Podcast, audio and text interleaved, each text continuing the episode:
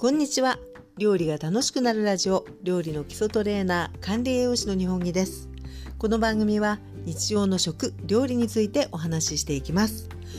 皆様こんにちは。え今日はですねテーマはオーブンでの揚げ物とってもいいですよ。ということでえオーブン調理特に揚げ物についてお話ししていきたいと思います。お話のポイントは大きく2つ。1つ目えオーブンでの揚げ物とはそして2番目ですね。実際の揚げ物の作り方をご紹介します。ということで早速、えー、お話を進めていきましょ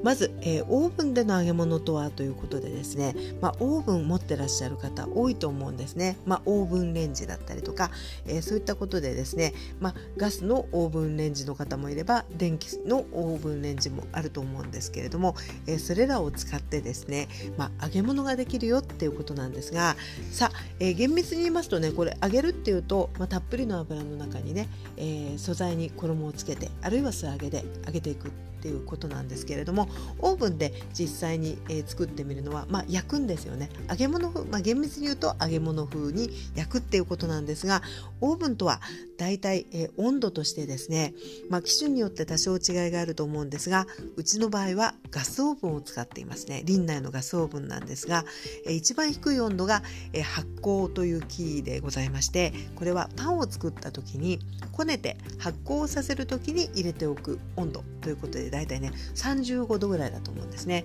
そして実際、えー、加熱調理のための温度が100度から300度までうちの場合はね使えるんですが、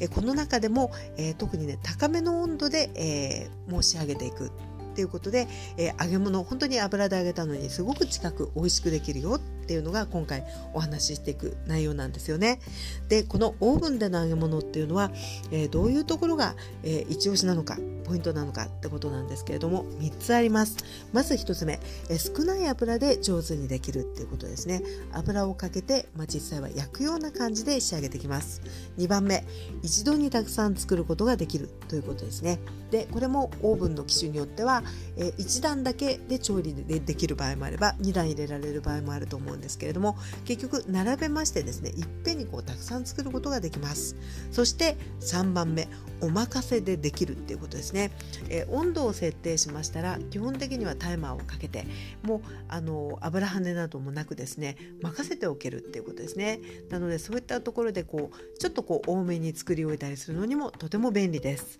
さあここからはですね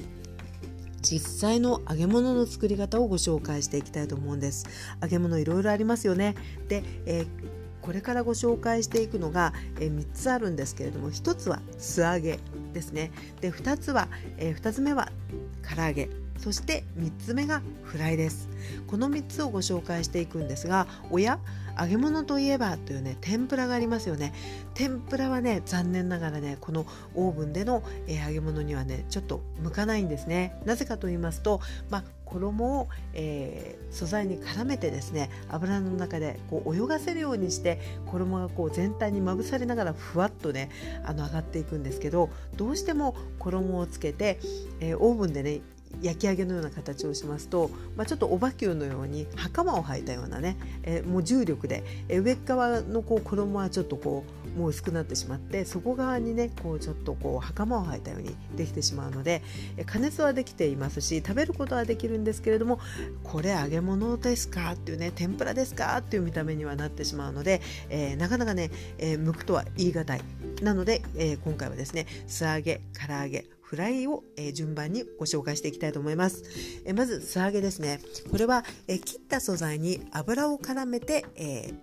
揚げ焼きしていくっていう方法なんですけれども、え私はねよく本当によく作っています。で多いのがやっぱりフライドポテトとかですねフライドパンプキンですね。なのでかぼちゃ、えー、じゃがいも類あとはさつまいもなんかを、えー、素揚げしていくようなイメージで作っていきます。で、えー、実際の作り方はどうかというとまあよくね本当によく作るのがかぼちゃなんですけどかぼちゃをまあ普通に、えー、種取って、えー、まあ、薄くですね切っていきますよね。で切ったものを、えー、一旦ですですねボウルに入れます。でボウルに入れてそこにですねサラダ油をこうかけていくんですよね。でそんなに多い量じゃないんですよ。だいたいそうですねえかぼちゃが例えば4分の1個ぐらいあの中ぐらいのもの4分 ,4 分の1個じゃ多いか。例えば6分の1個ぐらい入れた時に、えっとね、大さじ1杯使うか使わないかぐらいじゃないかと思いますね。で、え油をかけましてこうちょっとなんていうの？えボールをこう返すように振るような感じでまぶしていくと割と簡単にですねかぼちゃの表面にこうツヤっとしたサラダ油をこうまとわせることができますのでそうしたら、えー、オーブン皿、まあ、鉄板ですかね。そこに、えー、クッキングシートを敷きまして、えー、かぼちゃをこう広げていくんですね。そして、えー、余熱をしておいたオーブンで焼いていきます。でこの時の温度なんですけれども、えー、機種によってね多少違うと思うんですがガス高速オーブンの場合はだいたい、えー、揚げ物相当焦げやすいものでない限りは、えー、230度から250度で、えー、作っていくとうまくできます。なので、えー、私の場合は230度に余熱をしておいてで油を絡めて広げたかぼちゃをですね入れましてだいたい厚さにもよりますけれどもトータルで12分ぐらいで仕上がることが多いですね。でこの時に8分目ぐらいで一旦こう様子を見ましてね、えちょっとこうあの日の当たりの強そうな部分あの多少のねムラはあのあることがあるので、えー、重なってたりとかですねそういったところをあのもう一度混ぜて広げてあげるようなことをして残りえかぼちゃにこうスッと串が通るまで火が通って美味しくできるまで、まあ、45分といったところでしょうかをかけてえ完成です。で、えー、同じようにじゃがいもでもさつまいもでもね美味しくできるんですよね。さあそして2番目です。2番目は唐揚げ。これはですね、えー、もうとっても皆さん好きな方が多いと思いますね。で鶏の唐揚げももちろん作ることができます。で、えー、例えば鶏の唐揚げでしたら鶏肉を切ってであの味付けをしますよね。でタレを揉み込んでおきます。でそうしましたら粉をまぶしてもう本当に揚げるのと同じように衣をつけてですね、え、並べて焼いていくんですが、え、この時にもしも時間の余裕が少しあるんであれば、え粉をですね鶏肉にまぶしてからそのオーブン皿にクッキングシートを敷いた上にですねちょっと並べて時間をね5分から10分ぐらい置いておくんですね。そうするとあの鶏肉の水分にこう吸われた粉がですねこうしっとりこうしっかり絡まるしっかりくっついたような感じになるんですよね。あのまぶしたてでもできるんですけれどもまぶしたてですとそこで、えー、こう油を絡めた時にちょっとこう粉がこう剥がれやすかったりっていうことがあるんですけれども一旦あの5分でも10分でも置きますとしっとりあの鶏肉はねこう粉を吸うとまでは言わないですけれどもねしっかりくっついた感じになるんで、え、そうしましたら、え、油をかけていきます。でそれはもうあの並べてるオーブン皿の上で、え、かけていけばいいんですができるだけ、均等にまんべんなくかけますけれどもで箸でねちょっとこう裏表なんかしてもいいんですけれども多少かかっていないところがあっても実際に焼き出してからあの皮からの油も出てきますのでねそんなに心配いらないんですね。でこれも大体、えー、先ほどと同じように、えー、時間のね半分よりちょっとこう超えたところで一度様子を見てで、えー、こうひっくり返しできればねひっくり返してあげた方がいいですね、え出てきた油が下に溜まって上側がちょっとこう乾いたような感じになってることが多いと思うので、え返してあげながらさらにあの時間を足して仕上げていきますね。で、えー、とてもあの美味しいですよ。でそして、えー、このですね唐揚げっていうところで言うと最近私すごくおすすめなよく作っている唐揚げがあるんですがそれは何かと言いますと長芋の唐揚げです。で長芋ってねあの以前この料理が楽しくなるラジオであのユーザーさんからですねリスナーさんから、えー、長芋の食べ方をねあのもう1個しか知らないからもう生でこう千切りにしたのしか食べないからあのいい方法教えてくださいっていうあのリクエストが来た時にあのいろいろまあ自分でやったり調べたりもちょっとしながら長芋ってすごいいいよなと思ってですねその中であの揚げたのがねやっぱ美味しいんですよね。でこれ油で揚げてもいいんですけれども油で揚げるとね長芋ってこう割とねあの焼き色がすごいつきやすいんですよ。あのもうちょっと気をつけないと焦げに近い色になりやすいんですけどオーブンの場合はほどほど白さを保ちながらあのねカラリとねすごく美味しくできるのでとってもおすすめです。よく作ってますね。作り方、えー、長芋はね皮を剥きますね。そして皮を剥いてだいたい1.5センチから2センチぐらいの角切りにしていきます。でそしたらボウルにやっぱり入れましてそこにですね片栗粉をまぶすんですよね。でこうねっとりネバネバしてるところにこう片栗粉はちょっと吸われるような感じになるので、まあ、お箸なりこうあのヘラなどでこうちょっとね全体をこう混ぜてあげながらそのネバネバに、え片栗粉がねこうしっかりくっつくような感じにしてあげてで、えー、同じようにオーブン皿にクッキングシートを敷いたところにこうバサッとですねまず1箇所に山のように置くんですよね。そしたらそこであのサラダ油をたーっとかけてあげて、まあ、できるだけまんべんなくねお箸などでちょっとこう裏表返したりしながら広げてあげる。そしたら、えー、余熱をしました230度でガスオーブンの場合ですね。で入れましてやっぱりねトータルで12分ぐらいですかね。やっぱ12、3分で焼けます。美味しく。で、えー、同じように8分目ぐらいで、えー、一度中を見て油のかかりがねこう少し少ないようなところは表裏返してあげたりすごく足りない感じがする時はそこで油を足しても構わないので、えー、そのまま焼いて串がこうホクッとあのしてそうな感じに刺さるまで焼きますね。で焼いたらあのとっても美味しいんですけれども味付けもですね私が特に最近気に入っていますのがシンプルですが塩と昆布茶ですね。塩と昆布茶をこう焼きたて揚げたてにあのまぶしましていただく。とてもねあのつまみにもなっておすすめです。さあそして最後です。フライ、えー、パン粉を使ったものですね。でこれはねちょっとこう一つねやっておきたいポイントがあるんですね。それは何かと言いますとパン粉のローストということなんですね。で作り方自体はもう素材、まあ、鶏なチキンカツならチキンカツエビエビフライならエビフライで素材に下味塩コショウして、えー、小麦粉をまぶして、えー、卵をまぶしてそしてパン粉をまぶして焼くっていう流れになるんですがこの時に、えー、乾燥パン粉をですねあのそのまままぶして焼くとね、まあ、パン粉焼きとしてもちろん美味しくは食べられるんですけど見た目がね結構白いんですよ。かなり白い。なので、えー、やはり揚げ物らしい色付きっていうことでいうと一度パン粉だけをローストしておくのがね本当にあのおすすめなんですね。でこれもオーブンでできることです。でこのパン粉のローストはオーブン皿に、